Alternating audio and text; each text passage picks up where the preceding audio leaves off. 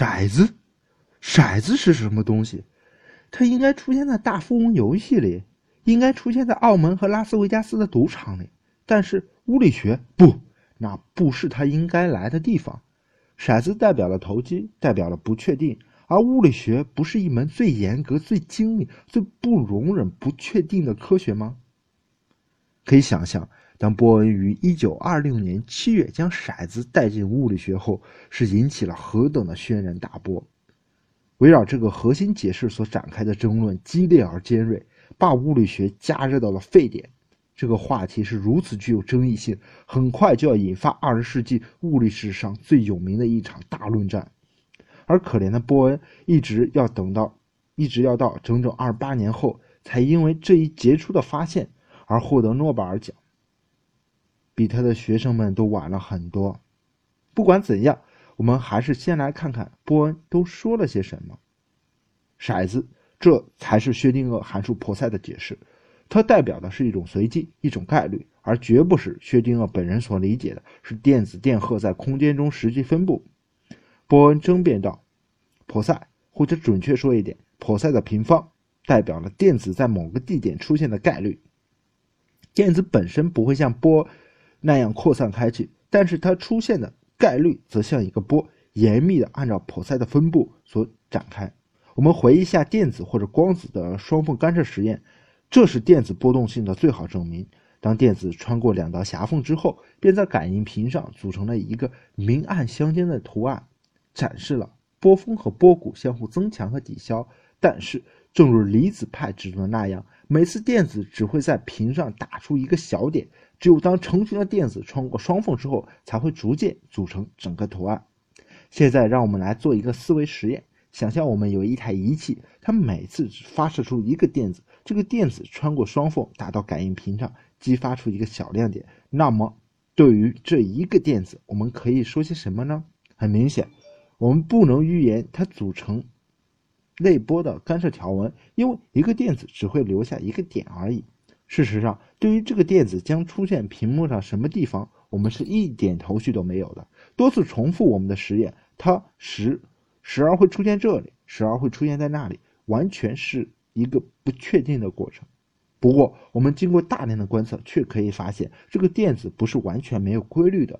它在某个某些地方出现的可能性要大一点，在某些地方出现的可能性要小一点。它出现频率高的地方，恰恰是波动所预言的干涉条纹的亮处；它出现频率低的地方，恰则恰恰是暗处。现在我们可以理解为什么大量电子能组成干涉条纹了。因为虽然每一个电子行为都是随机的，但是这个随机分布总的模式却是确定了，它就是一个干涉条纹的图案。这就像我们掷骰子，虽然每一个骰子掷下去，它的结果是完全随机的，但从一到六都有可能。但是如果你投掷大量的骰子到地下，然后数一数每一个点的数量，你会发现一到六的结果差不多是平均的。关键是单个电子总是以一个点的面貌出现。它从来不会像波薛定谔所说那样，在屏幕上打出一滩图案来。只有大量的电子接二连三的跟进，总的干涉条纹才会逐渐出现。其中亮的地方，也就是比较多的电子打中地方。换句话说，这就是单个电子比较容易出现的地方。暗的地方，暗的地带则正好相反。如果我们发现有九层的离子聚集在亮带。只有一层的离子聚成了暗带，那么我们就可以预言了。对于单个离子来说，它有百分之九十的可能出现在亮带的区域，百分之十的可能出现在暗带。但是究竟出现在哪里，我们是无法确定的。我们只能预言概率而已。嗯，我们只能预言概率而已。但是等等，我们怎么敢随便说出这种话来呢？这不是对。古老的物理学的一种大不敬吗？从伽利略、牛顿以来，成百上千的先辈们为这门科学呕心沥血，建筑起了这样宏伟的构构造。它的力量统治了整个宇宙，从最大的星系到最小的原子，万事万物都在它的威力下毕恭毕敬地运转的。任何巨大的或者细小的动作都逃不出它的力量。星系之间产生可怕的碰撞，释放出来难以想象的光和热，并诞生数以亿计的新恒星。宇宙射线以惊人的速度穿越遥远的空间，见证恒古的时光。微小的看不见的分子们你推我嚷，喧闹不停。地球庄严地围绕着太阳运转，它自己的自转轴同时以难以察觉的速度轻微的震动。坚硬的岩石随着时光流逝而逐渐风化，鸟儿扑动的翅膀借助空气流一飞冲天。这一切的一切，不都是物理定律的监视下一丝不苟地进行的吗？更重要的是。物理学不仅能够解释过去和现在，它还能够预言未来。我们的定律和方程能够毫不含糊地预测一个炮弹的轨迹以及它降落的地点。我们能预言几千年后的日食时刻，准确到秒。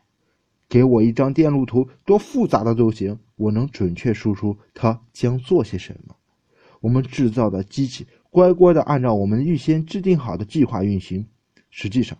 对于任何一个系统，只要我们给够足够的初始信息，赋予我们足够的运算能力，我能够推算出这个体系的一切历史，从它最初怎么开始运行，一直到它在遥远未来的命运，一切都不是秘密。是的，一切系统，哪怕是骰子一样，告诉我骰子大小、质量、质地、初速度、高度、角度、空气阻力、桌子的质地。摩擦系数告诉我一切所需要的情报，那么，只要我拥有足够的运算能力，我可以毫不迟疑地预先告诉你这个骰子将掷出几点来。物理学统治了整个宇宙，它的过去和未来一切都尽在掌握，这已经成了物理学家心中深深的信仰。十九世纪初，法国的大科学家拉普拉斯。在用牛顿方程计算出了行星轨道后，把它展示给拿破仑看。拿破仑问道：“在你的理论下，上帝在哪儿？”拉普拉斯平静地回答：“陛下，我的理论不需要这个假设。”是啊，上帝在物理学中能有什么位置呢？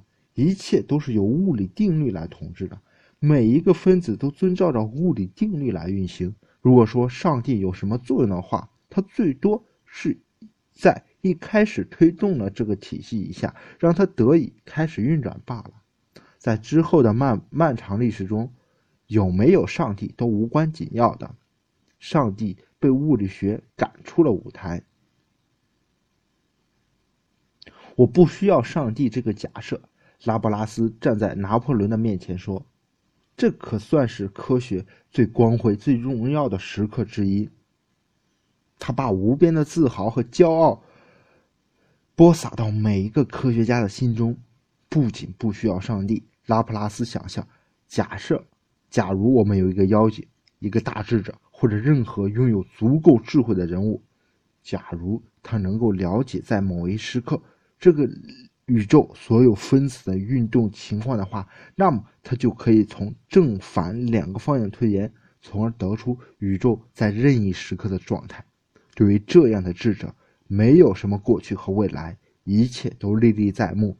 宇宙从它出生的那一刹那开始，就坠入了一个预定的轨道，它严格的按照物理定律发展，没有任何岔路可以走，一直遇见它那注定的命数为止。就像你出手投篮，那么这究竟是一个三分球，还是中打中篮筐弹出，或者是是一个三不沾，这都在你。出手的一刹那决定了，之后我们所能做的就只是看着他按照写好的剧本发展而已。是的，科学家知道过去；是的，科学家明白现在；是的，科学家了解未来。只有掌握了定律，只要搜集足够多的情报，只要能够处理足够大的运算量，科学家。就如同上帝一般无所不知，整个宇宙只不过是一台精密的机器，它的每一个零件都按照定律一丝不苟的运行。这种想法就是古典的、严格的决定论。宇宙从出生的那一刹那起，就有一个确定的命运。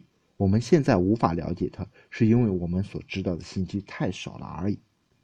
那么多的天才前仆后继，那么多的伟人呕心沥血，那么多在黑暗中的探索、挣扎、奋斗，这才凝结成了物理学在十九世纪黄金时代的全部光荣。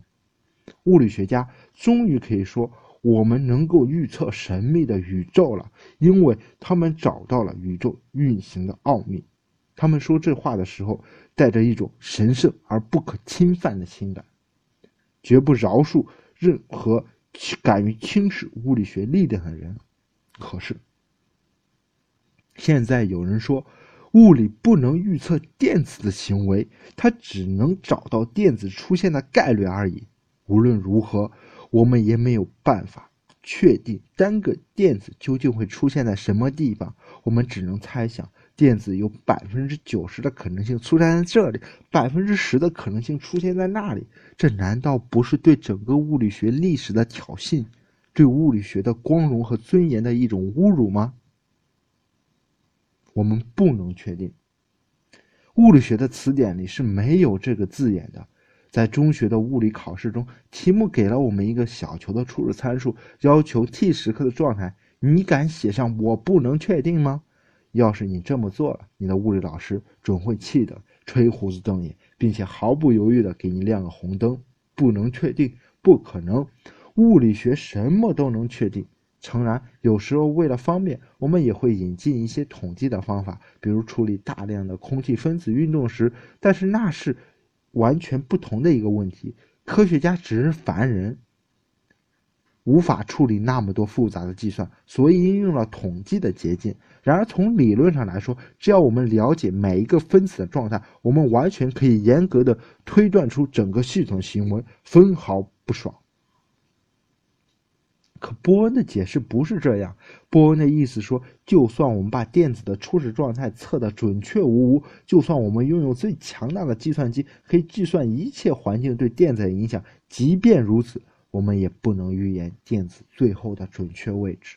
这种不确定不是因为我们的计算能力不足，它是深藏在物理定律本身内部的一种属性。其实从理论上来说，我们也不能准确的。预测大自然，这已经不是推翻某个理论的问题，这是对整个决定论系统的挑战。而决定论是那时整个科学的基础。量子论要改造整个世界。波恩在论文中写道：“这里出现的是整个决定论的问题了。”对于许多物理学家来说，这是一个不可原谅的假设。骰子。不确定，别开玩笑了。对于他们中的好些人来说，物理学之所以那么迷人，那么富有魔力，正是因为它的深刻、明晰，能够确定一切，扫清人们的一切疑惑，这才使他们义无反顾地投身到这一事业中去。现在，物理学竟然有变成摇奖摇奖机的危险，竟然要变成一个掷骰子来决定命运的赌徒，这怎么能够容忍呢？不确定，你确定吗？一场史无前例的大争论即将展开，在争论和辩论的后面是激动、颤抖、绝望、泪水，伴随着整个决定论在二十世纪悲壮谢幕。